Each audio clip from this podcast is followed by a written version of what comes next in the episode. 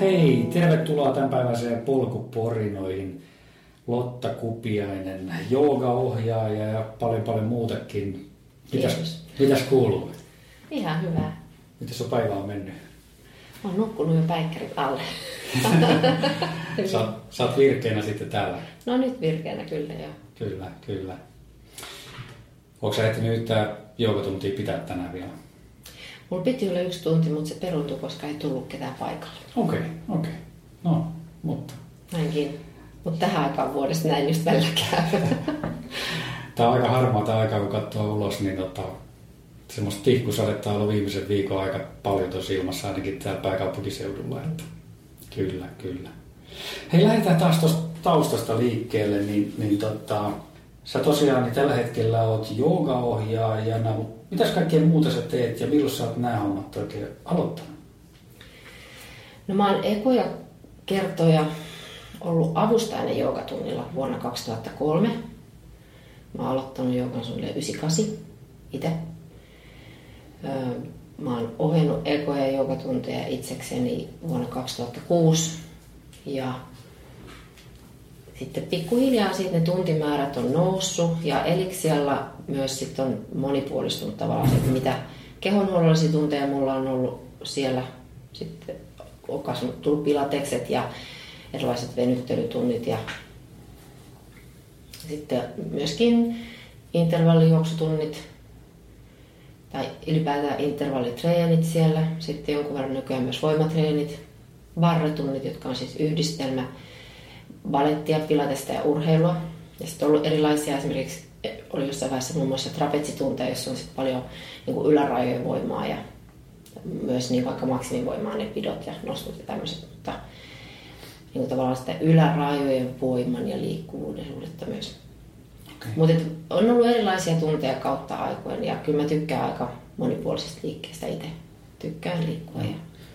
20 vuotta joogaa, se on aika pitkä aika. Joo, tavallaan mä oon aloittanut tosi tosi pehmeästi. Mä aloitin kun mun, mua kiinnosti siis jooga kyllä silloin parikymppisenä ja mä olin aika ahdistunut ja mä lähdin oikeastaan tavallaan sitä omaa ahdistustani purkamaan joogalla. Ja, ja tavallaan siinä huomaan myös, tai huomasin, että, että se, se kehon huoltaminen huoltaa myös päätä tai mieltä. Että tavallaan se, että molempia voi lähestyä kumpaakin kautta ja ollaan aika kokonaisuuksia, niin se tuli siellä tosi selväksi. Ja mä lähdin tosi tosi rauhallisilla rentoutusharjoituksilla liikkeelle ihan semmoisesta, kun mun mummin siskon kirjasto oli silloin siinä kämpässä, missä mä asuin, niin tota, siis kirjasto tarkoitan hänen kirjastomateriaalinsa ja silloin oli paljon kaikkea tällaista huuhaa-osastoa ja paljon joogaa ja sitten mä rupesin kolun niitä läpi ja tekee tosi yksinkertaisia harjoituksia ja näistä aika perinteisistä niin kuin vanhoista joogakirjoista. Mutta Okei. ihan toimii. Mikä sut innostui siihen joogaan sitten oikein? Oliko se nämä vanhat kirjat vai mikä? No siis joogahan tuntuu ihan hirveän hyvältä, vai mitä? Kyllä, erittäin hyvä. Se aika Erittäin. nopeasti, kun sä kokeilet, sitten sä teet, joo, selvä, tätä lisää. Mutta se ehkä liittyy siihen, että se, että lähdetään rauhassa hengittää syvempää, pidentää lihaksia, niin myös se koko hermoston rentoutuminen tulee sen mukana, niin se, se helpottaa ihan hirveästi sitä olotilaa. Että kaikki maailman ahdistukset ja masennukset on paljon helpompi niin kuin kohdata ja käsitellä ja, ja verenpaineet laskee, niin se hyvän olon tunne on aika semmoinen selvä, niin kuin mikä yleensä tuo takaisin siihen joogan äärellä aika helposti. Joo. Siihen vähän melkein niin kuin koukkuu sitten. Kyllä siihen tietysti monet jää ihan tosi kovastikin koukkuun jo. Mm. Joo. Kyllä, kyllä. Mutta koukkuun jäädään kyllä ehkä muuhunkin liikuntaan ja tavallaan se on hyvä, että ihminen tunnistaa sen, mikä tuntuu hyvältä. Mm. Mutta tuota, tietysti liikaa liikaa myös monissa muissakin asioissa. Miten sä oot myöskin kunnostautunut juoksun saralla? Mitäs kaikkea sä oot siellä tehnyt? En mä oikeastaan mitään, mitään kilpajuoksua mä en ole koskaan tehnyt. Mä oon ollut yhdessä juoksukisassa meidän työpaikan kanssa, kun se oli meidän tämmöinen virkistyspäiväohjelma. Joku Espoon rantajuoksu. Mutta sitten mä, mä tykkään juosta ja siis kestävyysliikunta on selvästi mulle helppoa. Eli mä oon tällainen hidas ja kestävä luonnostani. Mutta ehkä siis pienenä mä olin just pienet pitkillä pyöräretkillä ja niin kuin foodisaikoina, jos mä huomasin, että ne lenkit oli mulle helppoja. Ja tavallaan semmoinen niin kuin pitkäaikainen jatkuva puuhastelu on mulle aika helppoa. Niin kuin, että... Ja ehkä myös voi olla ihan sitä kautta, että siis sehän niin kuin nostattaa endorfiineja ne pitkäaikaiset, aika laillakin ne pitkäiset liikunnat, että hyvältähän se tuntuu. Ja ehkä mun keho on niin sen verran myös tottunut siihen iskutukseen ja tämmöiseen, että, että se on aina ollut hirveän hyvä tapa poistaa kaikenlaisia jännityksiä ja käsitellä asioita.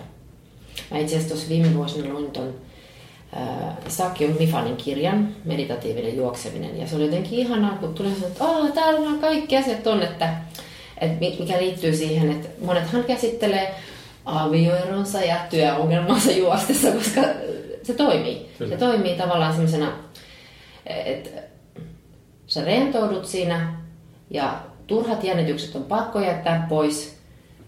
Jotenkin semmoinen niin kuin levollinen tila, missä et kuitenkaan nuku, tulee. En tiedä, ehkä täysin, jos juoksee, ei mm. ole niin levollista, mutta tavallaan mm. pitkät lenkit on helposti. Semmoiset yli 15, niin kyllä ne on semmoisia aika lepposia mun mielestä. Kyllä. Sä mainitsit futiksen, sä oot sitäkin harrastanut joskus. Mä oon pelannut fudista nuoresta joo 10-17 aktiivisemmin ehkä ja tykkään, tykkään siitä edelleen. Välillä pelailen poikieni kanssa. Joo. Kiva. Hei, lähdetään tuosta joogasta liikkeelle. Kerro vähän, niin kuin, siinähän on mun mielestä ymmärtääkseni niin kuin useita useita eri suuntauksia ensinnäkin. Ja sitten ainakin, mitä mä oon huomannut tuossa, niin on jonkun verran ehkä ennakkoluuloja joogan suhteen, että kun siihen ehkä, siellä on myöskin tämmöisiä, en tiedä onko ne uskomuksia vai myyttejä vai miksi niitä kutsuisi, mutta on niin kuin tavallaan ruokavalioon tai ehkä vähän hengellisen puoleen ja tämmöisiä asioita, niin Kerro meille, miten sä ajattelet sen joogan ja millaisia suuntauksia siinä on, on tota noin, joita sä oot esimerkiksi, mihin sä törmännyt? No okei, okay, joogassa on tavallaan on niin kuin, on raja jooga, eli ikään kuin tämmöistä filosofista joogapuolta. Ja sitten on karma mikä liittyy omaan tekemiseen. Tyypillisenä esimerkkinä esimerkiksi ehkä äiti Amman seuraajat tai tämmöiset, jotka on joko ashramissa tai sitten elää omaa elämänsä, mutta on tavallaan ehkä omistautuneisuutta ja palvonnallisuutta siinä tietysti mielessä tai semmoista omilla teoillaan joogista karmaa lisäämässä tavallaan.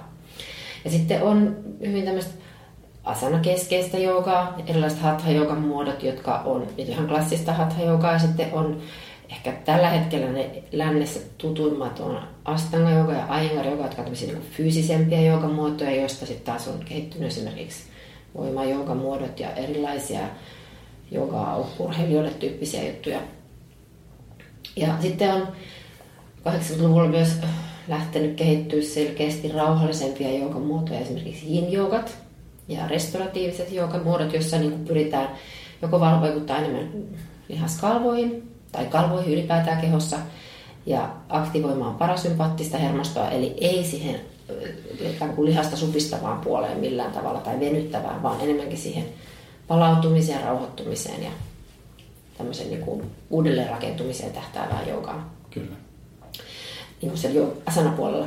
Mutta että sitten on tietysti tullut hot joogat, jotka on lähtenyt sieltä ehkä Bikram joogasta ja näin, mutta että nykyään on kaikenlaista mahdollista löytää, mutta se, että kuinka paljon siellä on se filosofinen tausta tai sitten kuinka paljon keskitytään vaan siihen kehoon, niin siellä on aika iso mm. hajonta.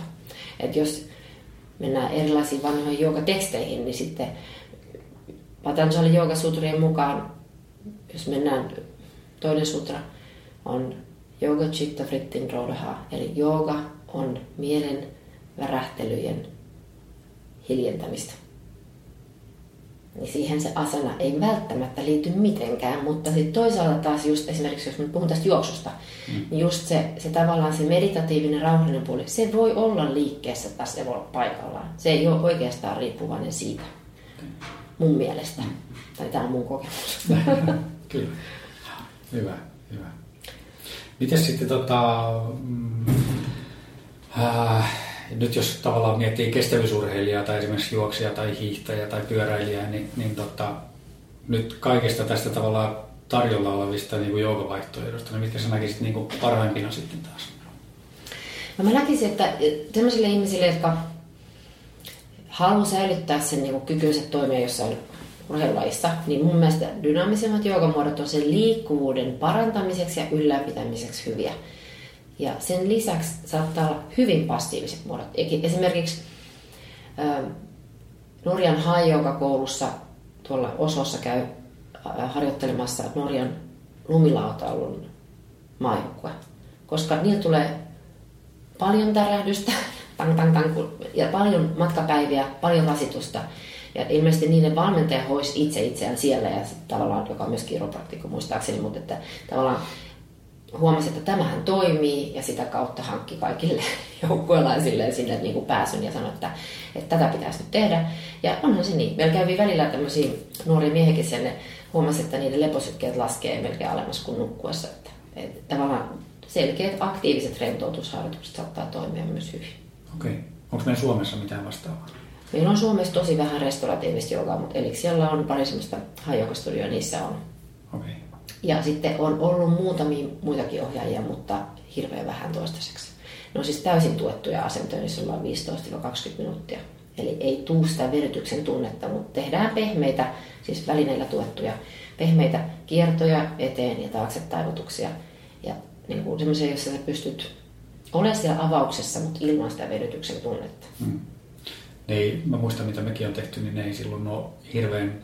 Ne on ollut yin joogaa. Okei, okay, ne on ollut yin joogaa, okei. Okay. Ne on ollut aika miellyttäviä. Hmm. Hmm. Jopa. joo, joo. Kyllä. Kyllä mä oon sitä mieltä, että venyttelyssä sanotaan, että, tai kehonhuollosta, että se kannattaa tehdä eri päivinä kuin ne rankatreenit. Ja varsinkin jos mennään sinne jin puolelle, niin kyllä ehkä kannattaa. Että sieltä okay. saa sen todellisen hyödyn Joo. palautuksen. Miten sitten, niin kuin, tota, okei, nyt me ollaan ehkä valittu se sopiva linjaus sieltä, että mitä me, mitä me tota, tämän juoksun tai mm. muun kestävyysurheilun rinnalle otetaan sitten jooga-ohjelmaksi, niin Miten sitten niin kuin nämä tämmöiset niin kuin ikäkysymykset ja tämmöiset, pitäisikö ne jotenkin ottaa huomioon vai kelle tämä on? Pitäis, mä oon itse huomannut, että, että tota, mä oon ää, vähän paljon nelikymppisenä aloittanut tämän ja, ja tota, en ole mitään vastaavaa tehnyt aikaisemmin, niin tota, ei ihan välttämättä ollut helppoa. Niin onko siinä jotain semmoista, että tilanne on niin menetetty tässä vaiheessa jo vai, vai tota, miten tämä kannattaisi suhtautua? Ei ole menetetty tilanne. Siis varsinainen liikkuvuustreenihän, jos oikeasti halutaan tai tehdä tämä telinevoimisteluhuippuja, niin se pitää aloittaa jo sieltä niin kuin 4-6. Hmm. Mutta ähm, ja liikkuvuus kannattaa niin pitää siellä lapsuudessa mukana, mutta varsinaisesti esimerkiksi dynaamisia joogamuotoja ei suositella oikeastaan alle 12-vuotiaille. Että ollaan siitä eteenpäin. Toki lapsethan leikkii, nehän mm. tekee vastaavan tyyppisiä juttuja. Ja sitten, jos sitä joogaa ajattelee niin, että se on niin kuin, mä ehkä ajattelen, että se on vähän sellainen koko mat, elämän matkan kulkeva juttu, mutta onhan paljon ihmisiä, jotka herää siihen, että nyt mua sattuu johonkin ja mä en voi jatkaa enää tällä tavalla kuin mä oon ennen mennyt. Ja sitten aloittaa joogan. Ja ne voi olla, että ne päätyy jollekin joogatunnille ja jos ei ole jotain venytyksiä, niin se, että tajus aloittaa riittävän miedosta on tosi oleellista. Että vaikka joku vieressä tekisi mitä vaan, niin mä kuuntelen sitä omaani ja tavallaan suhteessa omiin tuntemuksiin, niin menen sinne ehkä 30-40 prosentin venytykseen. Enkä yritä edes mennä siitä yli. Ja sehän muuttuu pikkuhiljaa. Ensimmäinen puoli vuotta ja vuosi on ehkä semmoista isompaa muutosta, jos säännöllisesti tekee jotakin ton tyyppistä. Sitten se hidastuu, koska eihän meistä ole tarkoituskaan tulla ihan spagettia lopulta. Mutta oleellista on ehkä sen prosessin aikana oppia myös tunnistamaan, että mihin tämä mun liike loppuu. Että jos loppuuko se siihen, että mulla on nyt nive ääriasennossaan, tämä luu vasten, tästä ei mennä enempää. Vai kiristääkö joku lihas vielä, vai tuntuuko joku kalvokireys, vai sattuuko niveleen, onko se nivel pinnassa jotain ongelmaa tai, tai rustokulmaa, mitä siellä on, tai onko se hermopuristus. Koska sitten on niitä notkeita ihmisiä, joihin mä kyllä kans lukeudun ehkä aika itse, että ja on näihin törmää, varsinkin nuoret naiset saattaa olla tosi notkeita, joilla ei ole mitään niin kuin stopparia, luista stopparia. Ja ne joutuukin tavallaan enemmän miettimään, että missä mun pitää pysäyttää, että mä en niin kuin vaurioita itseäni tästä. Koska liikaa on liikaa mm. myös. Ja mm, se, ehkä säkin tunnet, kyllä sä tunnet sen eron. Että jos sä oot venytellyt tai sä et ole venytellyt. Kyllä. Niin. Ja tavallaan jokainen tunnistaa ehkä, kun vähän aikaa on tehnyt, niin itse sen, että onko mä niinku mun vapaassa päässä vai mun kireässä päässä nyt. Että tavallaan, että onko mä palautunut siitä, mitä mä oon tehnyt nyt. Se on selvää, että jos tulee joku kova pitkä lenkki, niin et sä sen jälkeen tee mitään äärivenytyksiä heti. Sä voit tehdä rauhallisia, sellaisia 20 sekunnin ja minuutin pituisia venytyksiä suunnilleen, eikö vaan? Mm, kyllä. Ja sitten kun sä oot kunnolla palautunut, ehkä saman iltana tai seuraavan päivän sä voit tehdä jotakin lisää. Mutta silloin sä et reevi, kun sä et ole vielä palautunut sit, jos se on pitkä pitkä lenkki tai joku kova voimatreeni esimerkiksi, niin sit sä et voi, koska sä vaan reevit sen rikki uudestaan sen lihaksen muuten. Joo.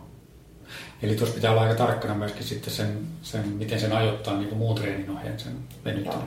Kyllä mun mielestä se rytmitys on aika iso asia, varsinkin kun vanhemmiksi tullaan, kun palautumisajat pitenee, niin myös jos tekee jotain voimatyyppistä treeniä, niin en hieroisi heti sen jälkeen ihan kauheasti, koska siitä pääsee superhajalle. Joo. Ja tota, kyllä sit kandee hiero myöhemmin, mutta että se kandee sulle välissä ehkä se, että se yö, että se seuraavan päivän tehtäisiin. Joo. Tämä on mun oma kokemus. Ja musta tuntuu, että jatkuvasti kuulee niin kuin vanhenne, ihmiset vanhelee ympärilläkin, kun ehkä mä tunnen vaan vanhempia ihmisiä enemmän, mutta että joogatunnilla mulla käy myös niin kuin about 70 mun oma äiti käy mun tunnella, niin sieltäkin silloin esimerkiksi silloin rytmitys se viikossa, musta mun äiti on ihan mahtava, mä oon ylpeä siitä, mutta et, et silloin uintipäivä, juoksupäivä ja joogapäivä. Ja se menee kolme kertaa viikossa ne molemmat kaksi kiekkaa. Tai siis, että kun se on kolme päivää, niin on kaksi kiekkaa ja sitten on levopäivä. Siis se on musta ihan mahtavaa. Mutta eihän kaikki pysty tuommoiseen. Mm.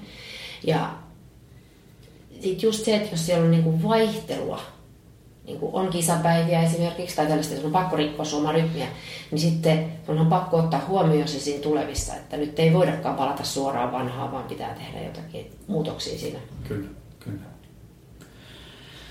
Miten sitten esimerkiksi niin kuin pitkän, sunnuntai pitkiksen perinteinen, niin tota noin, miten, miten sitten siihen kannattaa ajoittaa tämä jooga? Mä tekisin sellaisia, niin kuin mä sanoin, että sellaisia 20, 20 sekkaa minuutti mittaisia venytyksiä siihen loppuun, Joo. Rauhallisia. Ja sitten se, mikä liittyy siihen palautumiseen, että kylmä lämpöhoidot, tämä liittyy näihin passiivisiin palautusasioihin. Mm, Jos selkeästi halutaan niin kuin kiihdyttää aineenvaihduntaa, kiihdyttää palautumista, niin sitten voi olla just tai kipuja niin kuin, tai turvotusta vähentää, niin sitten ne kylmät. Mutta tutkimusten mukaan juoksuun toimii parhaiten ne lämpimät. Et lämpimät suihkut, saunat, tämmöiset näin niin kuin lenkkien jälkeen ja sitten sen jälkeen seuraavana päivänä. Tai siis yleensä se näyttää sitten, tämä on siis Runners World-lehdessä ollut tutkimus, jonka mukaan niin tulokset paranee niin läm- lämmöllä. Okei. Säkin olet ehkä niitä lämpöpusseja kokeillut tai Mä oon kä- käyttänyt joo, kyllä. kyllä. Huomaatko sä, että se vaikuttaa? Kyllä vaikuttaa joo jonkun verran, että, että on ollut mun mielestä ihan hyviä kokemuksia. Joo. Ja sauna on erityisesti. Joo, joo. Mä oon ihan tosi samaa mieltä tuosta saunasta. Kyllä, Joo. kyllä. Miten se, onko tästä, nyt kun mainitsit tuon tutkimustiedon, niin onko joogan osalta niin jotain tutkimustietoa, mitä, mitä, miten se vaikuttaa? No siitä on paljonkin nykyään tutkimuksia ja hirveästi eri asioiden suhteen. Eli on paljon niin kuin näitä mieleen liittyviä tutkimuksia, ahdistus- ja masennukseen liittyviä tutkimuksia, keskittymiseen liittyviä tutkimuksia ja jopa telomeeriketjujen, niin kuin, että miten ne ei katkea niin helposti, kun harrastaa joogaa. Ja ihan tietenkin sitä on vaikea erottaa, että mikä liittyy sitten niin sen mielen rauhoittamiseen ja mikä liittyy fyysiseen tekemiseen, koska kortisolitasojen lasku mm. vaikuttaa siihen, että ne telomeriketjut ei hajoa niin paljon. Ja se, että miten sä sitten rentoudut, niin onhan se aika psykofyysinen kokonaisvaikutus. Niin, että onko se niinku välillinen vaikutus vai, vai tota suora vaikutus? Niin. Kyllä, kyllä, joo. Okei. Okay. Mutta tämä on musta iso asia tavallaan se, että kortisolitasot pitäisi välillä saada alas. Ja just se, sehän on stressi elimistölle se reeni tavallaan. Että sitten miten päästään sinne niin hyödyntämään sitä kehon oman testosteronin siinä uudelleen rakentumisessa ja miten saadaan laskettua ne kortisolit. Ja tämä liittyy ehkä niin kuin isosti semmoisiin just näihin yksilöllisiin kykyihin palautua. Ja se vai, tämä iän vaikutus, niihin on tietysti aika suuri, että osalla se tietenkin se pitenee se palautusaika. Mutta pikkasen voi myös vaikuttaa se, että jos päässä pystyy vähän relaamaan, niin voi olla, että tietystä tavalla rentoutuu myös vanhemmiten. Mä muistan, kun mä tuosta Kiira Korven haastattelusta niin kuin vaan kuulin, hän kertoi siitä, että parikymppisenä jolloin lisääntyi treenimäärät, lisääntyi isot arvokisat ja sitä kautta paineet. Ja hän huomasi, että nyt kroppa ei enää palaudu samalla tavalla, että vaikka olisi niin kuin laskennallisesti katsottu, että hänen lihaksensa ja hermostonsa pitäisi pystyä palautumaan tietyssä ajassa, ei enää palautunut ja, ja sitten se oli joskus, soittanut joskus kaupasta äidille, että äiti tuu hakemaan, mutta että mä en pysty kävelemään kotiin. Et ne tavallaan vetää ihan, he leikkaa kiinni jotenkin, että ei vaan toimi enää. Et menee jumia ja mitkä ei auta. Mikä kertoo siitä tosiaan, siitä, miten oleellista on se, että pystyy nollaamaan päätään, pystyy siirtymään sinne lepovaiheeseen. Ja se, minkä mä itse huomannut joogassa, mä en tiedä miten sulla se toimii, mutta esimerkiksi loppurentoutusasento on semmoinen, että kun mä menen sänkyyn, mä menen siihen asentoon, pistän vähän tyynyä silmille, pum, mä tipahdan aika nopeasti. Okay. Pysty. Ja mä olen nukkunut myös tuolla Nokian kellarissa ehkä parikin vuotta sillä maanantai-iltapäivissä, että sinne vaan makaamaan patjoille ja piposilmille ja that's it. Uni tulee saman tien? Kyllä mä aika hyvin nukahdan, joo. Okei. Okay. Onko se vaatinut jotain, niin kuin, vaatiko se jotain unitreenejä se vai miten sä pystyt siihen?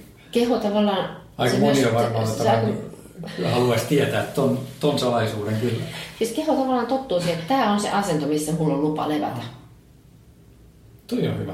Eli, ja se voi olla vähän eri eri ihmisille, se ei tarvi olla absoluuttisesti sama kaikille.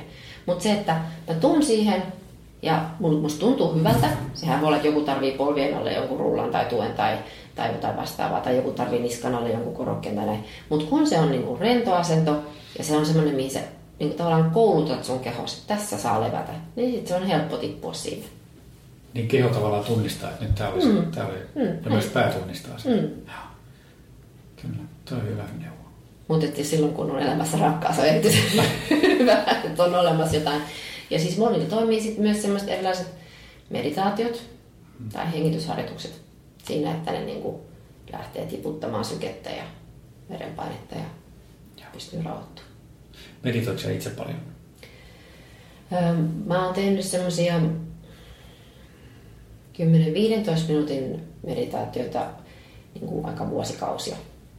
En tee niitä nykyään joka päivä välttämättä, mutta mulla on ehkä aika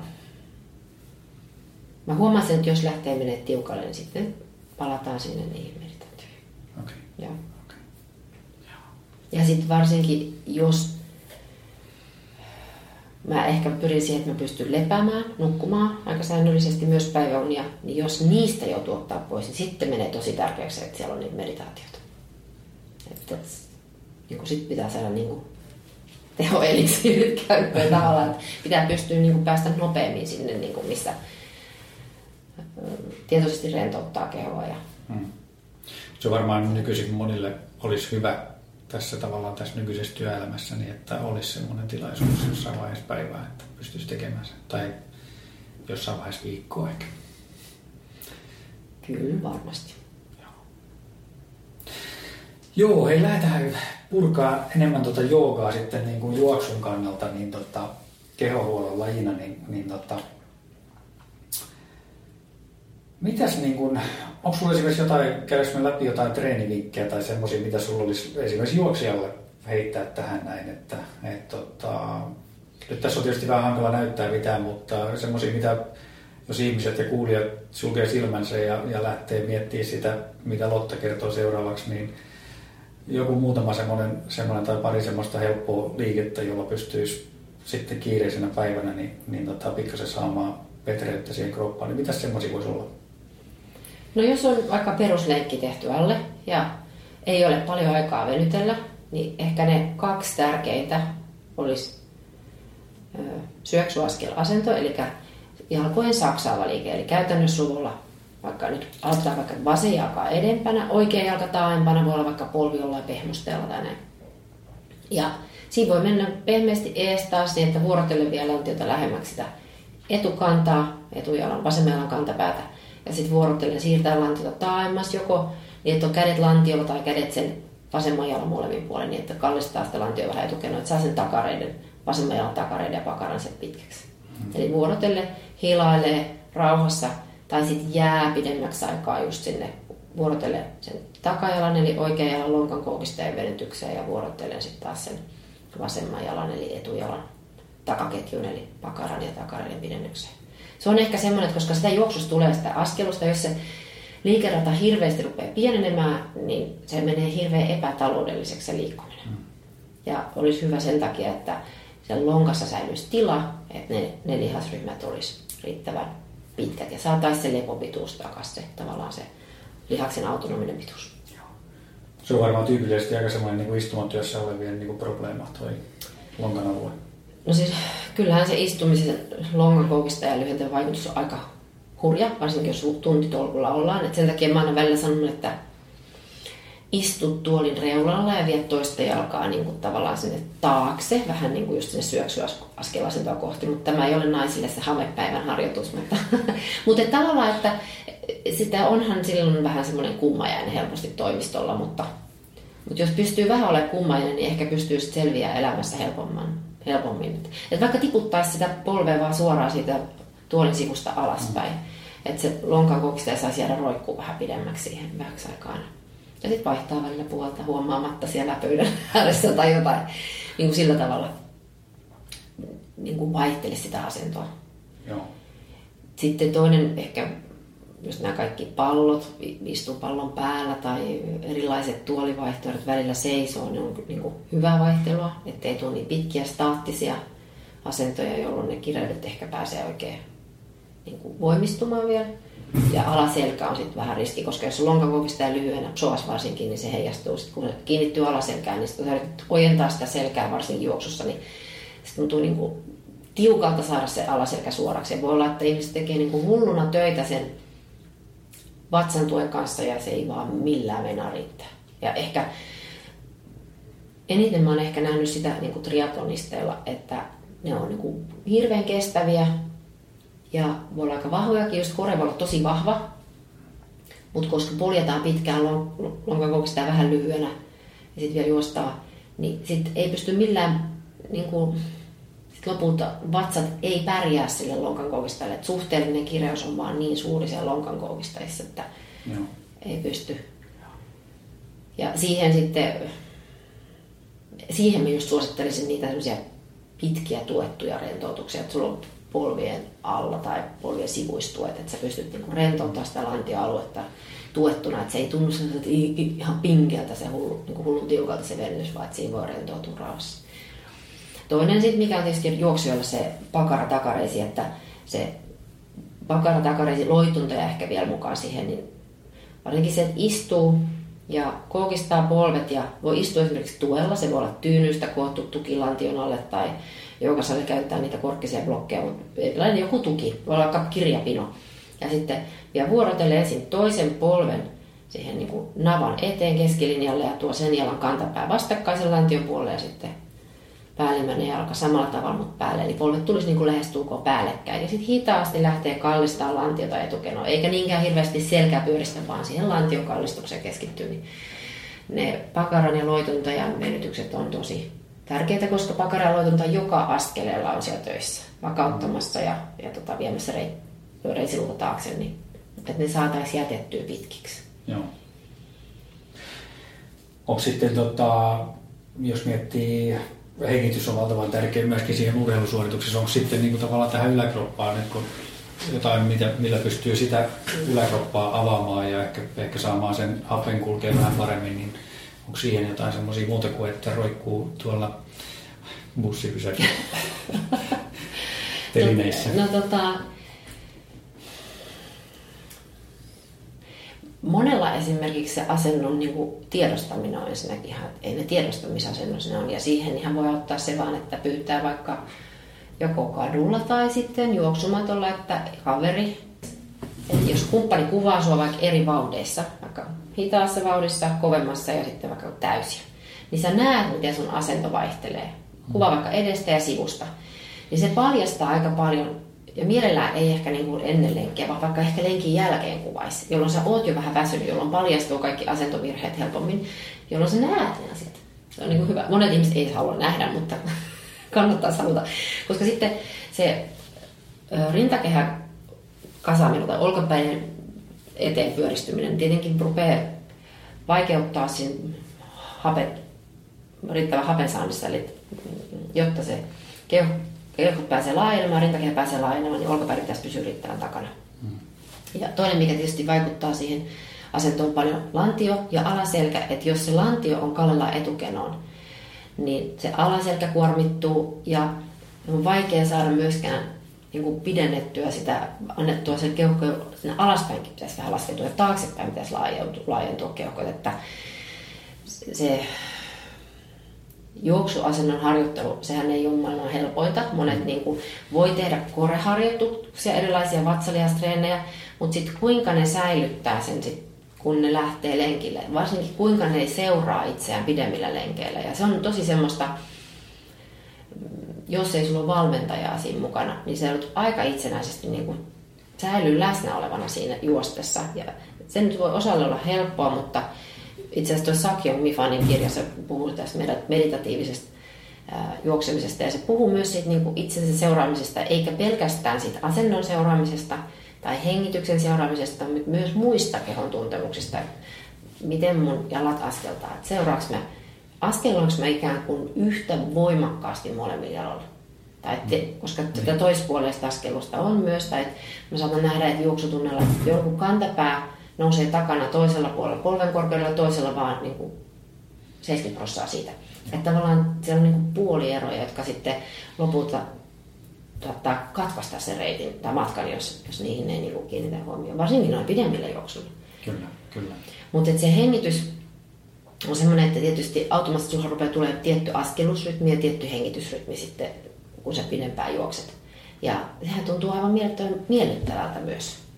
Se hankeutuu varmaan siihen optimaaliseen. Niin. Kyllä. Niin. Kyllä. Ja sen takia mä luulen, että se semmoinen ähm, rentouttava vaikutus tai semmoinen flow-tilan tuntu, niin se tuntuu ihan loppu. Sanotaan, että mä en tiedä milloin se sulle tulee, mutta mulla se alkaa helpottua siinä puolen tunnin jälkeen. Silloin rupeaa olemaan aika miellyttävää juosta. Mm. Et se, silloin se rytmittyy jo aika itsestään. Ja... Kroppa on lämmin. Ja... Niin. Kyllä. Kyllä. Hei, hengitys. Hengitys on tosi tärkeä joukassa. Mm. Kerro siitä jotain. No hengitystekniikoita on vähän erilaisia, mutta joogassa varsinkin silloin, kun tehdään enemmän aktiivisia asennoita, käytetään niin sanottua ujjayi-hengitystä. Eli meillä on tämä suun tai kurkun alueella lukko, eli käytännössä supistus äänihuulista, eli se on ikään kuiskausasento siellä kurkussa. Tai sitten pilateksessa käytetään sitä tiivistystä huulissa, eli hengittää niin kuin huulten välistä tai ässällä, jolloin vatsaontelon painetta saadaan vahvistettua. Eli kaikki ilma ei yhtäkkiä tule sitten eukeuhkoista, vaan pikkuhiljaa sä tuet vatsalla ja lantion pohjalla ja pikkuhiljaa ilma poistuu ja sä pystyt sitä kautta, kun se on rauhallinen pitkä hengitys ja sä säilytät sen tuen alaselän, niin todennäköisesti tekemään ne liikkeet myös tuetummin ja turvallisemmin. Ja juostessa sä et pysty käyttämään sitä, mutta juostessakin on usein se, että jos tuntuu, että se pallea hengitys jää eh, niin kuin pois, että rupeat hengittää liikaa vaan tänne ylöspäin, rintakehä yläosa mm. ja apulihas, apuhengityslihakset täällä auttaa vaan kovasti, niin silloin sä muutaman minuutin esimerkiksi pitkällä lenkillä keskityt siihen, että sä hengität nenän kautta sisään suun kautta ulos. Ja sehän on mahdollista pitkillä lenkeillä ihan tehdäkin niin. Että sä vaan aktivoit sitä pallea, että se on mukana siellä. Sitten joogassa silloin, kun mennään selkeästi yin puolelle, rauhallisempi, niin silloin se on normaalia palleja hengitystä, eli ei ole mitään kurkusupistuksia. Ja silloin kun on se kurkun supistus tai, tai suussa se, pilateksessa suussa se tavallaan venttiili, niin sä pyritkin siihen, että sä myös apulihashengitykset selkäpuolelta tulee töihin enemmän. Eli kylkiluun välilihakset laajenee ja supistuu, jotka sitten jos sä tavallaan vähän sille alaselkänotkolla ja pääetukenossa, niin ne on koko ajan vähän lyhyenä, että sä et oikeastaan pääse hengittää kunnolla taaksepäin. Joo. Kyllä. Mä oon itse huomannut aika paljon, niin kuin, että sen nenän kautta sisään hengittäminen ei aina ole ihan yksinkertaista lenkeily. Että tota, sit useasti tulee vedettyä vaan suun kautta ulos ja sisään. Että, et, tota, miten sä itse näet tavallaan juoksussa tämän merkityksen sen nenän kautta hengittämisen suhteen? No se riippuu myös vähän sit säästä, että jos on kylmää, niin se sun kautta hengittäminen ottaa kurkku. Se on tosi kylmää se ilma, kun se tulee myös sieltä keuhkoihin. Eli nenän kautta, kun sä hengität, se vähän pääsee lämpenee se ilma enemmän, kun se ehtii tonne alas. Mutta että, ja se aktivoi sitä pallea, kun se ei tule niin kerralla, niin se, se pääsee laajenemaan, rentoutuu paljon alaspäin. Anteeksi, supistumaan alaspäin ja sitten rentoutuu ylöspäin. Mutta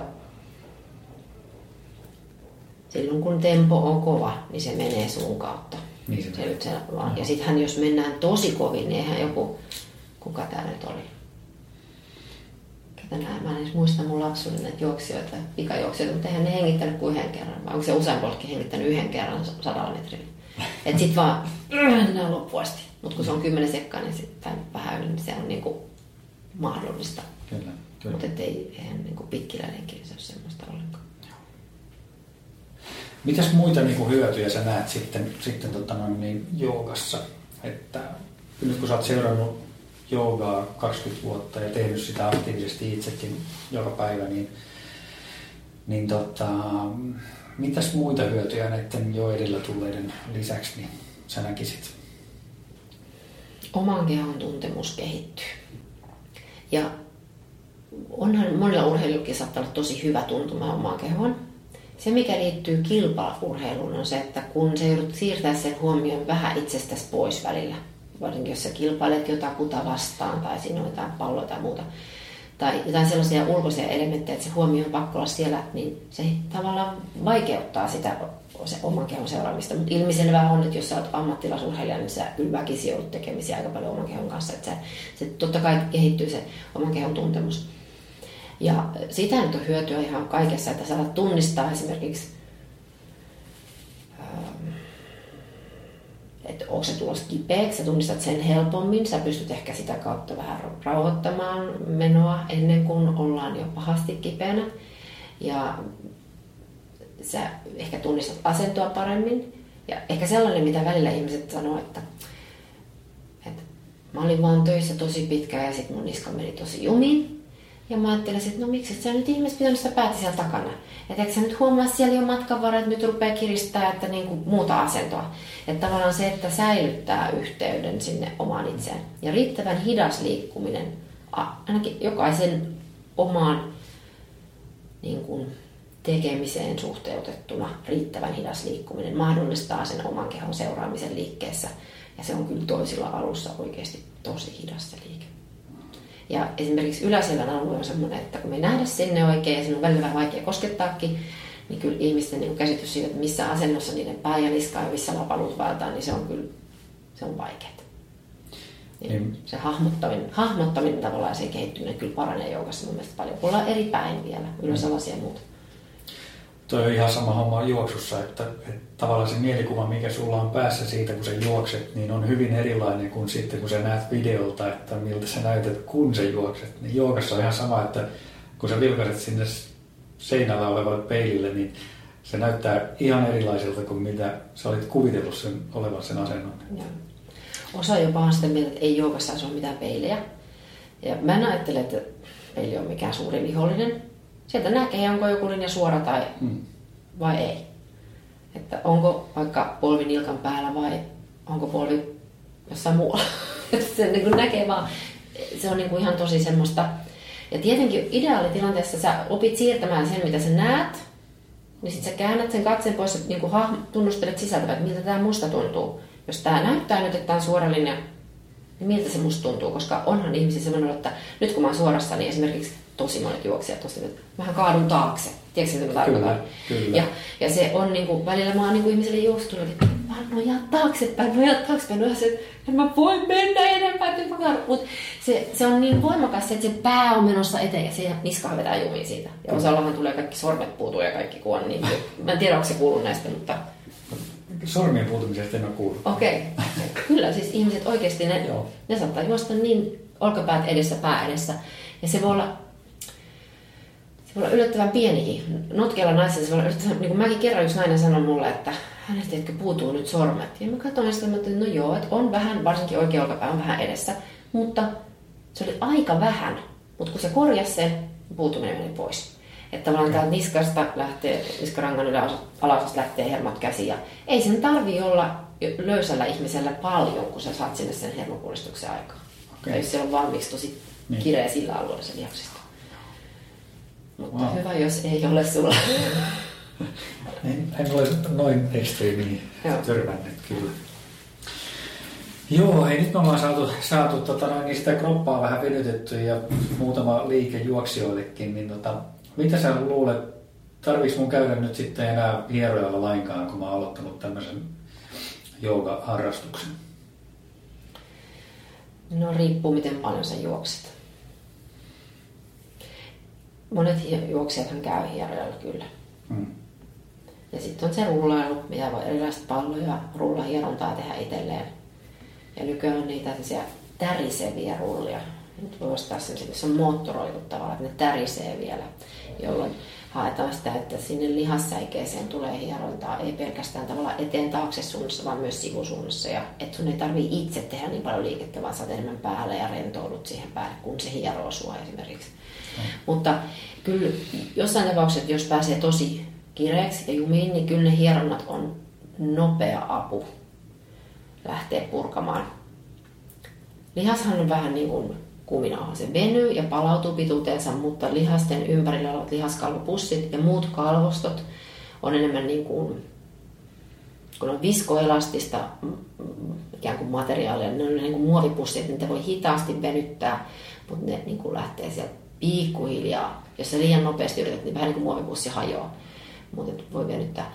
Ja sitten sanotaan, että hieronnat ja rullailut paksuuntaa pikkusen, että niitä ei pitäisi tehdä sen takia mitenkään joka päivä, mutta olen itse saanut kyllä hieronnasta todellakin apua. Että kyllä mä oon joskus ollut paljon jotain ehkä kertymää tavalla, että on ollut tunteja, ei ole ollut riittävästi huoltavaa omaa treeniä. Ja sitten mä oon herä, ollut silleen menossa nukkumaan että ei nyt kyllä pistelee ja puutuu jalkaterissä asti, että nyt pitää tehdä jotakin. Ja joukamatto auki olohuoneen lattialle ja muut saa nukkua ja pallo käteen ja pallo perseen alle ja siellä vaan edestakaisin hierotaan niin suunnilleen 15 minuuttia per puoli, mutta väihdellen niin kuin tavallaan eestaas eestaas ja välillä vähän lonkan auki kiertoon mukaan tai jalan ojennusta eteen ja kokistusta, että istuu silmatolla ja vaihtelee pakaralta toiselle ja tulee ne syvät aukikierteet ja hierottua samalla ja loitontoja ja sitten vaan yhtäkkiä voi kulua naksiat lonkasta ja tavallaan kun se liikelaajuus helpottuu ja se lonkka lähtee liikkumaan enemmän, niin samalla myös huomaat, että ahaa, no niin nyt ei enää pistele ja puudu jalassa ja tavallaan saadaan vapautettua hermot. Ja sitten on semmoinen, että no, no nyt mä voin mennä nukkumaan eikä tarvitse tästä enää lähteä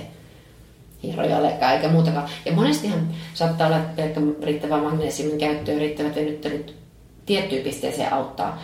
Mutta jokaisella on se raja, milloin jos tekee tosi joko niin kuin pistemäisesti joku tosi kova treeni, se voi olla yksittäinen hirveän pitkä lenkki, ultra varsinkin on tätä, ja, tai sitten tiuhaan kovia treenejä, jolloin ei keho pääse palautumaan niistä kunnolla, kun alkaa jo seuraava, jolloin menee helposti kasaan. Niin silloin toi on se tapa, miten pystyy lähteä purkamaan. Ja on kyllä halpaa, jos itse hieroilee. Mutta tietenkin silloin pitää vähän, just puhuttiin just näistä, että kyllä rullauksissakin joutuu jonkun verran tukea käsille ja tukea keskivartalolla, että se ei ole ihan niin kuin täysin passiivista, hmm. mutta kohtuu kevyttä. Ja se, mikä ehkä rullailussa on oleellista, että jos se lihas ei oikein tunnu, ei ole tehoja ikään kuin, se ei jaksa tai se, se väsyy he, helposti, se ei oikein jousta, niin sillä pystytään purkaa sitä kalvokirjoittaa ja sitä kautta parantaa lihaksen aineenvaihduntaa ja kuonnanpoistoa ja niin kuin sen, sekä voimantuotto että liikkuvuus paranee. Ja mm. Se on kyllä minusta aika selvä, minkä pystyy itse aistimaan, tunnistamaan. Eli tavallaan kuulustelee sitä omaa kroppaa ja sen mukaan sitten, sitten jos rupeaa tuntuu aivan aivan pahalta, niin, niin tota, sitten myöskin se, venyt, se hieronta on, on yksi vaihtoehto siellä. On, on totta kai. On. Joo. Ja siis mä oon tätä miettinyt ihan hirveästi itse, että kun mä oon ehkä valinnut itse tai ajatellut, että omalla kohdallani mä nyt menen tällaista hidasta tietä, koska mulla ei ole mitään kilpailua, mun ei tarvitse pärjätä missään semmoisissa Mun ei tarvitse tehdä mun maksimisuoritusta välttämättä. Että mä haluan, että mä saan ylläpidettyä mun liikkuvuuden ja sit sitä kautta mä hyväksyn sen hitaan kehityksen jossain kestävyydessä tai jonkun asian voimassa ja näin. Mutta että kyllähän mä näen sen nuorissa ihmisissä, jotka tulee esimerkiksi salille. Mä olen Eliksiassa töissä ja siellä käy nuoria ihmisiä ja osahan käy vaan puntaamassa ja voimaa tulee, mutta kun käsi ei nouse pystyy. Mm. Ja en mä nyt tarkoita, että niiden pitää mitään spagaattia vetää, mutta että hyvä, kun saa kengät jalkaan. Tavallaan, että se menee välillä niin kuin, se on ihan selvää, että silloin voimantuotto heikkenee, kun se lihas ei kunnolla supistu eikä laajene. Se on ihan selvää. Mutta ne ulkoliikunnalliset arvot voi olla joskus suuremmat kuin se, miltä omassa kehossa tuntuu esimerkiksi. Mm, mm. Mä oon ehkä vähemmän niin kuin sitä kautta, että tämän on pakko, mulla on jotenkin ahimsa, ahimsa, että mulle ei niin kuin synny väkivaltaa tässä, mutta se on vaikea tunnistaa niitä, että ne hitaat muutokset on vaikeita. Niin kuin tavallaan, että jotkut asiat, jotka tulee sille hiivuttaen, niitä on itse vaikea tunnistaa. Ja joskus ihmiset tulee tunneille ja sanoo, että oho, mä en tiennyt, miten mä oon näin jumissa. Että kyllä mä ennen tein tällaisen ja tällaisen asennon, mutta nyt, miten tämä onkin nyt näin vaikeaa. Että se todella, se pikkuhiljaa tavallaan pääsee, joku kohta kiristyy tosi pahasti. Kyllä. Ja sitten nämä tyvilt jäätyneet olkapäät on myös aika semmoisia, että se mm. pikkuhiljaa kiristyy yhtäkkiä, se ei juman kautta liiku mitään. Mutta sen takia mä itse esimerkiksi olen tehnyt sitä, että mä oon rullannut vähän kroppaa läpi noin kerran viikossa. Että mä vähän teen sen niinku viikkotarkastuksen. Testi. Testi, joo. Ja en mä sit, jos sun tavallaan, että tää kohta ok, niin sit mä vaan menen pari kertaa läpi, joo, ei täällä mitään. Ja sitten toinen kohta, sit jos on jotakin, että oh, oh, täällä onkin, mitäs täällä onkaan, niin sit mä jään sinne pidemmäksi aikaa. Mutta ei sitä välttämättä tunnista. Mä en edes normaali liikkeessä välttämättä tunnista sitä, jos on ns. notkea ihminen. Se ei välttämättä näy. Mutta se voi silti tuntua hermopuristuksena niin kuin pakaran ja loituntajan väliin issiaksen puristuksiin saaminen ei ole mitenkään mahdottoman vaikeaa, varsinkaan juoksijoille. Niin, kyllä. Et se on semmoinen, mikä ei välttämättä näy, ei, ei ole alaselkä pahasti notkolla eikä mitään, ei näy semmoista, mutta se on vaan tiukka. Sitten sen huomaa just sillä pallolla, kun menee sieltä loituntajan puolelta, että alkaa tuntumaan. Joo. Eli ihan samalla tavalla kuin juoksussakin, niin olisi hyvä olla semmoinen testijuoksun lisäksi semmoinen testivenyttely kerran kuussa vähintään, että että kuinka paljon se, se, tota, se lonkan koukista ja venyy siellä ja, ja tota, vastaavat. Jolloin saa pikkasen niin ymmärrystä siinä, että, että siitä, että missä kohtaa mennään sen treenin kanssa. Ja, ja hyvä. Aika konkreettinen. On, ja kyllä ihmiset suunnilleen muistaa, että mikä on mun hyvän päivän fiilis tässä niin. kohdassa. Niin.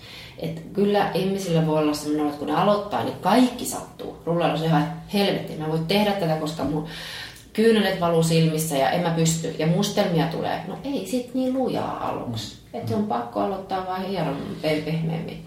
Meilläkin on se pehmeät rullia, sitten se nypyliäisiä kovia rullia, että on kaikenlaista. Että ei aina tarvitse tehdä niin kuin sillä kovimman heti ekana. Ikään kuin sillä ajatuksella aina, että maasta se lapsikin ponnistaa. Joo. Vähän hyvää ja siihen suuntaan. Mutta että ehkä vielä liittyen rullailuun ja venyttelyyn ja ylipäätään oman kehon huoltoon.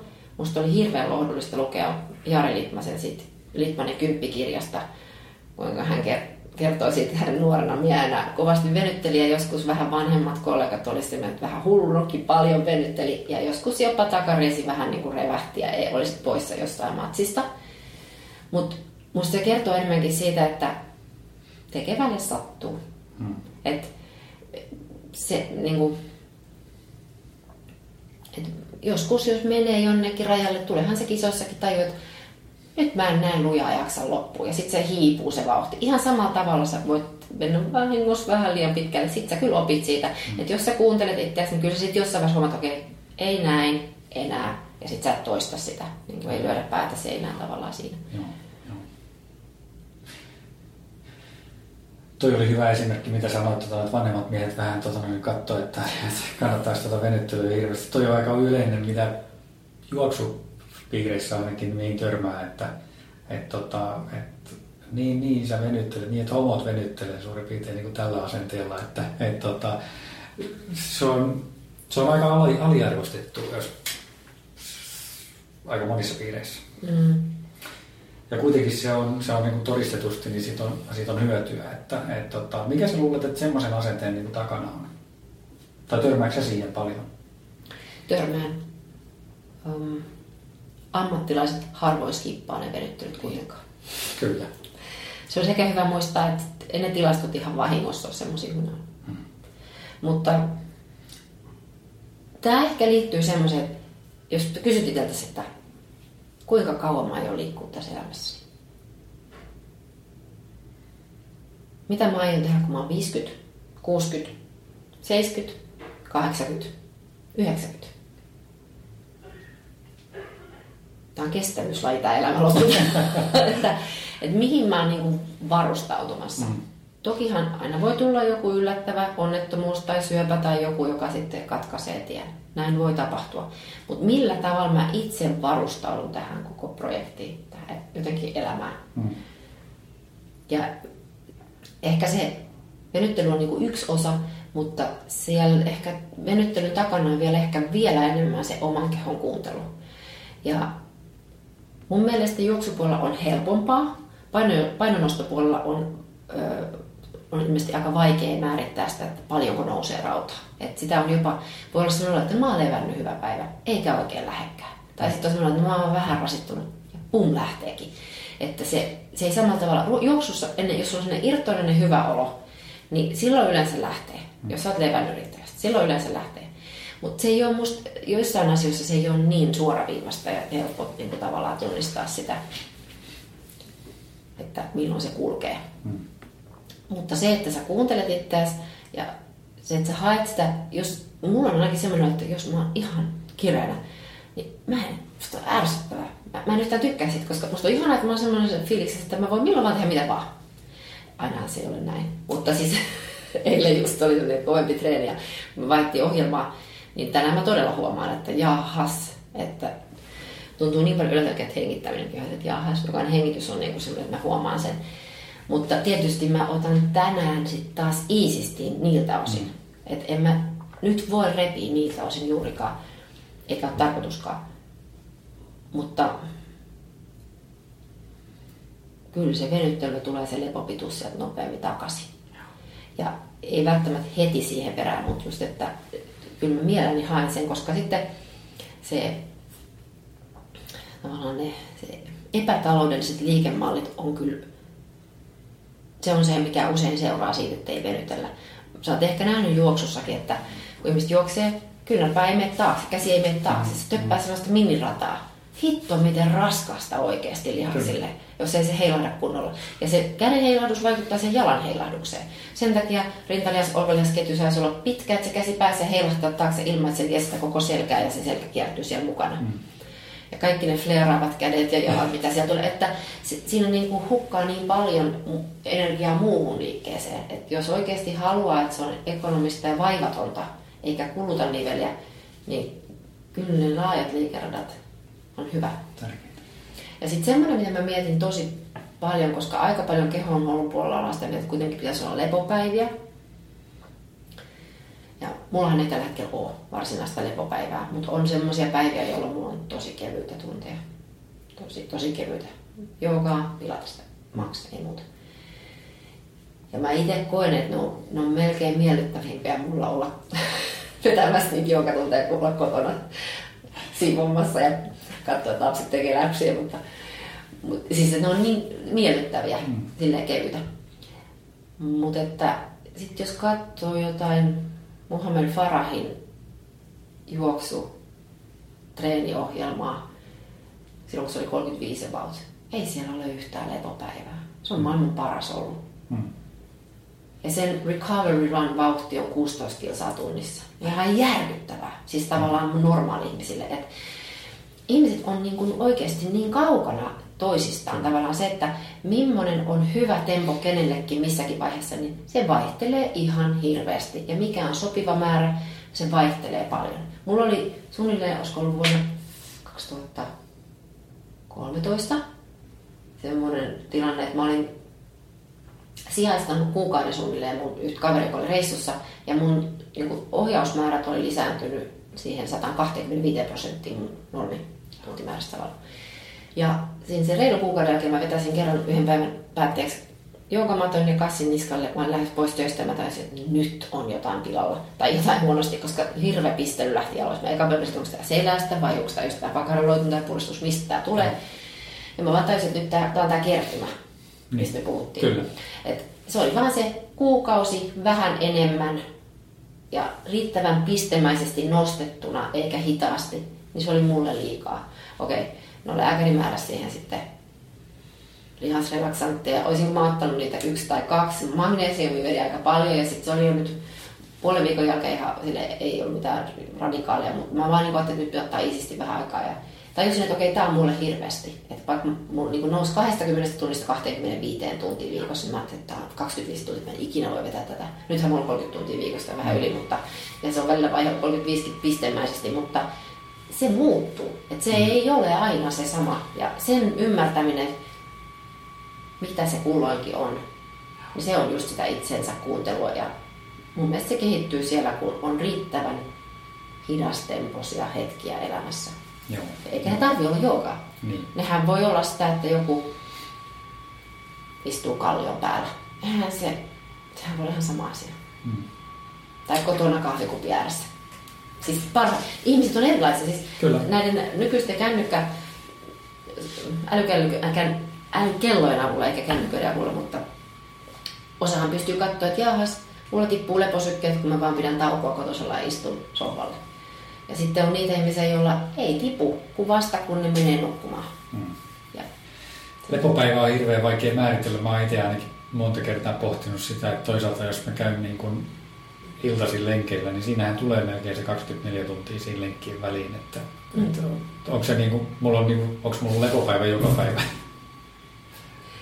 No sanotaan, että jos se on sellaisia treenejä, että siellä tulee sitä lihas repöimään, niin se 48 tuntia on se, milloin se solu uudestaan kunnon rakentu kiinnittyy. Mutta tota, se on niin kuin vähän vauhdista kiinni. Ja tämä on musta tosi, mä kanssa on miettinyt tota ihan tosi paljon, että sanotaan, että kyllä mä itse tiedän, että jos mä teen tosi kova treeniä, niin en mä voi semmoisia tehdä joka päivä. Mm. Mutta sitten jos on tosi kevyttä, niin musta se on vaan hyvä olohan sitten tulee. Että sit jos mä en mitään tee, niin sit mulla on semmoinen tukkonen olo. Mm, kyllä. Että tavallaan se kevyt kävely, joku kevyt venyttely, joka ne yleensä lisää sitä aineenvaihduntaa sen verran, että ne korjaavat prosessit nopeutuu, kun se on liian raskas. Se on eri se, liian raskas on eri ihmiselle eri kohdassa, Kyllä, kyllä. eri elämänvaiheessa. Niin se on hito vaikeaa oikeasti se säätäminen välillä. Sitten mä ajattelin, että esimerkiksi se Henri Ansio, joka on vetässyt sen kun mä kuuntelin sitä podcastia, mä ajattelin, että hitsi, että se on 15-vuotiaasta asti itse valmentanut itseään, jos oikein ymmärsin. Kyllä. Niin kyllä on kova jätkä. On, on. Ja- Erittäin. Tori, tosi, tosi kovin. Mutta monesti, jos pystyy kuuntelemaan itseään, niin kyllä se vastaus sieltä löytyy. Mm. Et mennäänkö lujempaa vai eikö mennä lujempaa? Kyllä se kroppa kertoo. Hei, tuosta päästään hyvin, niin, tota noin, niin sulla on varmaan tämän 20 vuoden aikana niin kuin, tullut ihan älytön määrä noit, niin kuin, sä oot nähnyt ihmisiä se joogatunnilla ja tullut sitä kautta niin kuin, hyviä, hyviä tota noin, niin, tapauksia varmaan vastaan. Niin, tota, hei, kerro meille muutama semmoinen esimerkki, mitä siellä kaikkea on tullut vuosien mittaan. Hyviä tai vielä parempia. Monet jää kiinni, tai tavallaan koukkuu joogaa just sen takia, että siitä tulee hyvä olo. Mä ymmärrän sen. Mm. Musta se on niin kuin, se, ne hormonaaliset muutokset, koska eihän se, että sus tietyt hormonaaliset muutokset lähtee liikkeelle, se ei ole riippuvasta siitä, että osuuko sormet isovarpaaseen vai ei. Todellakaan. Mutta se, se on musta tosi jännittävä se, miten kehoa käännellään ja venytellään sieltä ja venytellään täältä ja näin ja näin ja näin. Ja sitten miten tulee näin hyvä olo ja halpaa tavallaan. Kyllä. Ja sitten semmoinen, mikä liittyy ihmisiin, jotka on vihannut liikkumista. Ne rupeaa niin kuitenkin olemaan sinut oman kehonsa kanssa ja ne rupeaa nauttia siitä liikkumisesta. Musta se on ihanaa. Mitkä sitten, jos katsoo vielä tota noin, niin tässä, niin, niin niitä semmoisia yleisimpiä juoksijoiden ongelmia, mihin on törmännyt siellä, joko siellä juoksutunneilla tai sitten joogatunneilla, niin mitä ne semmoiset sitten on? No, on pieni ehkä ero siinä, että aloittelijoilla ne ongelmat on usein asennossa. Et se, se on se lantio etukerros saattaa olla varsinkin naisilla. Ja just, että se selän pystyasento ja tarvitaan sitä riittävää vatsan tukea, niin se puuttuu. Mutta tota, ja, ja askeltiheys on liian harvaa pitkää loikkimista tavallaan ja ehkä hyppimistä ylöspäin. Et kun sitä saadaan sitä tekniikkaa parannettua, niin sitten saa aika nopeastikin lisää vauhtia siihen. Sitten sellainen, että mulla on ollut myös sellaisia joka. Esimerkiksi parikymppisiä niin suomalaisia juoksijanuorukaisia, jotka tulee sen takia, että niillä on niin, kuin, niin tiukat lonkkankoukistajat ja nehän niin kuin, tavallaan ne pystyy ulkoisesti tekemään siellä tunnilla kaiken mitä tekee ja ne vähän kokeekin, että ei tämä tunti ehkä ole mulle, koska mä voin tehdä täällä kaiken ja tässä ei tulekaan simsalabim mitään. Mutta se ongelma on siinä juoksun, varsinkin silloin, jos oikeasti rupeaa tähtää huipulle ja niin kuin oikeasti haluaa niin kuin joko pidentää niitä matkoja tai sitten selkeästi lisätä se nopeutta, että kuinka tehdä se niin, että se keho kestää sen iskutuksen ja se ei vedä liian tiukalle. Et se on se varsinkin nuorten naisten se, se iskutuksen ja se nopeuden niin kuin hankkimisvaihe. Se on hankala tavalla, että et, ettei mentäisi liian nopeasti liian pitkälle.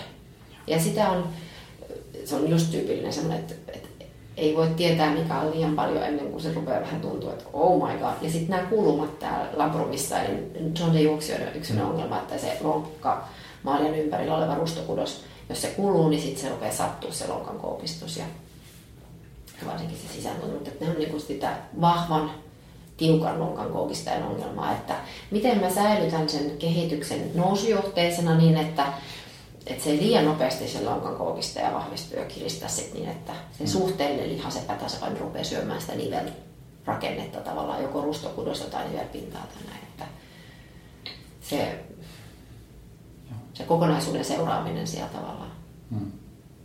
Onko ne ongelmat tavallaan, ne voi olla hyvin erityyppisiä sit niin kuin eri ikäisillä ihmisillä? On ne vähän erityyppisiä, joo. Siinä on ehkä se, niin kuin se murrosien pituuskasvun jälkeen, kun pituuskasvussa yleensä ensin kasvaa luut, sitten kasvaa lihakset, niin nuorilla miehistä tarkoittaa käytännössä sitä, että ne eivät saa niitä kengän nauhoja kiinni suorilla jaloin, koska ei voi, siis on vaan niin takareisi vaikka ihan super. Naisilla se ei ole niin iso se juttu, ongelma, koska ne on vähän pehmeämpiä kuin miehet yleensä.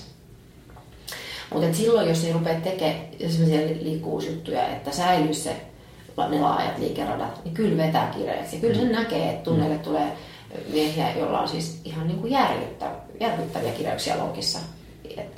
Jalkoiljakset vaan on niin kuin jäänyt tosi venyttelemättä. Et niille, niillä on vähän niin kuin istuttu niillä jaloilla vaan ja noustu seisomaan välillä. Mutta, tai ehkä tehty jotain maksimiliikerataa, mutta niin kuin, ei koko lihaksen liikelaajuudelta tavallaan, mm. tai nivelen liikelaajuudelta tehty. Se on niin kuin, vajata. Sitten vanhemmiten se ongelma on just siinä, että kuinka mä liikun niin, että mä saan voideltua sitä niveltä, mutta mä en rasita itseäni liikaa. Et, siellä se pitäisi kuitenkin säilyä kohta säännöllisesti se kohtuusäännöllisesti se liikkuvuus, muuten sä et voi yhtäkkiä repästä jonnekin. Mm. Nuorena voi vähän jo voi repästä enemmän, mutta et sä et voi sitä vanhemmiten. Et se pitää olla tosi tosi tasasta, koska sitten menee myös vanhana, se pääset jumiin ihan superhelposti myös, että se pitää olla niin pehmeitä se Niin, onko siinä eroja tavallaan nyt, jos miettii niitä kolmekymppisiä tai sitten näitä viisikymppisiä? On, no kun nyt palautusajat pitenee, kyllä se muuttuu. Joo. Semmoinen ehkä, mikä liittyy vielä tähän, kun mulla tuli mieleen se yksi, yksi nuori nainen, joka oli niin kuin juossut paljon, niin tuli sen takia parikymppinen, tuli joka tunnille, että halusi just niin kuin siihen lonkan koukista ja helpotusta.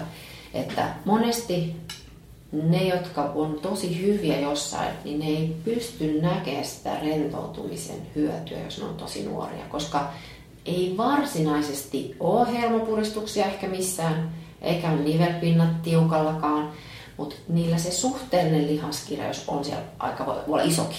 Mm. Mutta ne ei niin kun, ongelma ei ole riittävän suuri, että ne tajuaisi sitä ennen kuin sattuu aika paljon. Tämä on ehkä semmoinen ihan, aika usein tulee naisia joogatunneille, joilla on alaseläkipuja. Ja on näitä välilevyongelmia myöskin. Ja se liittyy monesti siihen, että se asennon hallinta, kuitenkin se vatsan toki on kohtuu heikko suhteessa sitten taas lantioalueen kireyksiin. Tai tukee myöskin. Mutta ja se on vaikeampaa naisilla, koska kuukautiset ja imetys ja raskausvaihe, kaikki nämä hormoniset muutokset ja vaihdevuodet löystyttää nivelsiteitä, jolloin sitä tukea tarvitaan enemmän. Ja just se juoksuun palaaminen esimerkiksi naisille on vaikeaa monilla. Et kun on ensin löystytetty kaikki ja sitten ehkä vieläkin imetetään ja sitten ruvetaan palailemaan juoksuista. Sanoin, että saakeli perkele, en mä pystykään juoksemaan, mua sattuu ihan hirveästi. Ja musta, mä en tiedä, miesten puolella tästä ei puhuta ehkä mitään. Mut niinku, vähemmän, se, vähemmän varmaan, mutta se on, tavallaan naisille säilyy se löysyys, mutta se on niin kuin ongelmallista just sitten, että se tuki pitää rakentaa sinne uudestaan ennen kuin voi lisätä niitä kilometrejä. Muuten vaan niin kuin tuntuu siltä, että alaselät hajoilee ja joo. No miten sä näet tavallaan, onko nämä ongelmat muuttunut tämän 20 vuoden aikana, kun sä oot tehnyt tätä joogaa? No se ei hirveästi ehkä muuttunut. Ne yleisimmät ongelma-alueet voi olla just suunnilleen tässä järjestyksessä maailmanlaajuisesti melkein samat. Että alaselkä, niska, polvet, olkapäät. Ne on, niin kuin, ne, on ne, ne pahimmat ehkä suunnilleen tuossa järjestyksessä. Mutta mä oon ehkä itse siirtynyt enemmän sieltä perinteisiltä joogasaleilta niin kuin eliksiä, missä tulee enemmän niin kuin urheilevia ihmisiä, jolloin niiden perusliikunnalliset taidot ja motoriset taidot ja ehkä peruskestävyys ja voima voi olla jo lähtötilanteessa vähän parempia. Mm. Toki sitten niillä voi olla huomio jossain muualla, että niiden kyky niin kuin, seurata tai omaa hengitystä voi olla, niin kuin, että niillä ei ole motivaatiot siihen.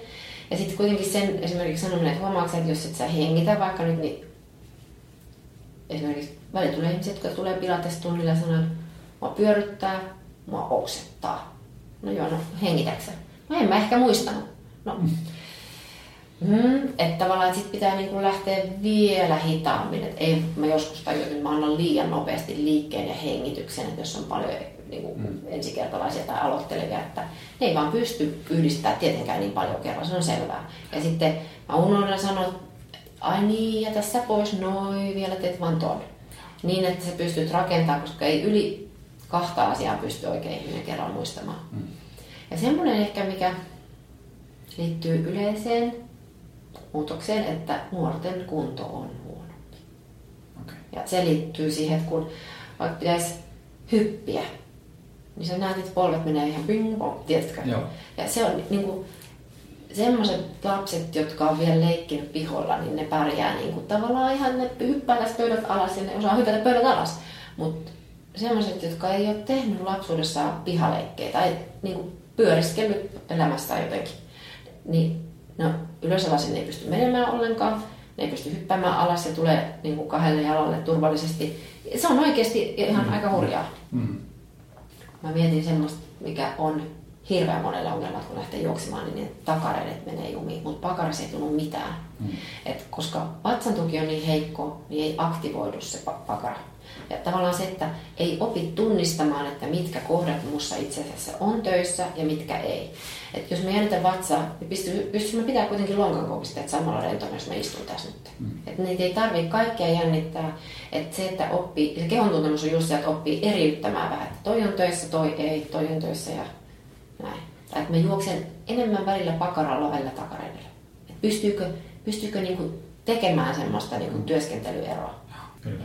Hei, nyt tota, niin, muutama rohkaisusana vielä tota, ennen kuin lopetetaan, niin kaikille juoksijoille ja kestävyysurheilijoille, niin tota, semmoinen, vähän yritetään alentaa sitä vielä kynnystä aloittaa juoka, niin mitä, mitä semmoista voisi olla? Miksi se kynnys on korkea? Koska en mä, mun mielestä jooga nyt on kaikki helppo. Sen, sen kun vaan menee sinne ja tekee mitä tekee. Et, siis oikeasti mä näkisin, että se on semmoista, se on se, että sinne sä menet sinne omalle matolle ja siellä sä teet sen, mikä tuntuu hyvältä ja that's it. Ja jonain päivänä sulla voi olla joku suunnitelma, että nyt mä teen tätä, mutta sitten se että huono suunnitelma ja sitten on pakko säätää suunnitelmaa matkalla, vaikka jos on oma harjoitus. Mutta se, että jokainen on lisäämässä siellä omaa hyvää oloa tietysti mielessä, jos puhutaan niin asanaharjoituksesta ja matolla, niin eihän siellä ole tarkoitus kenenkään repiä tai savuttaa mitään.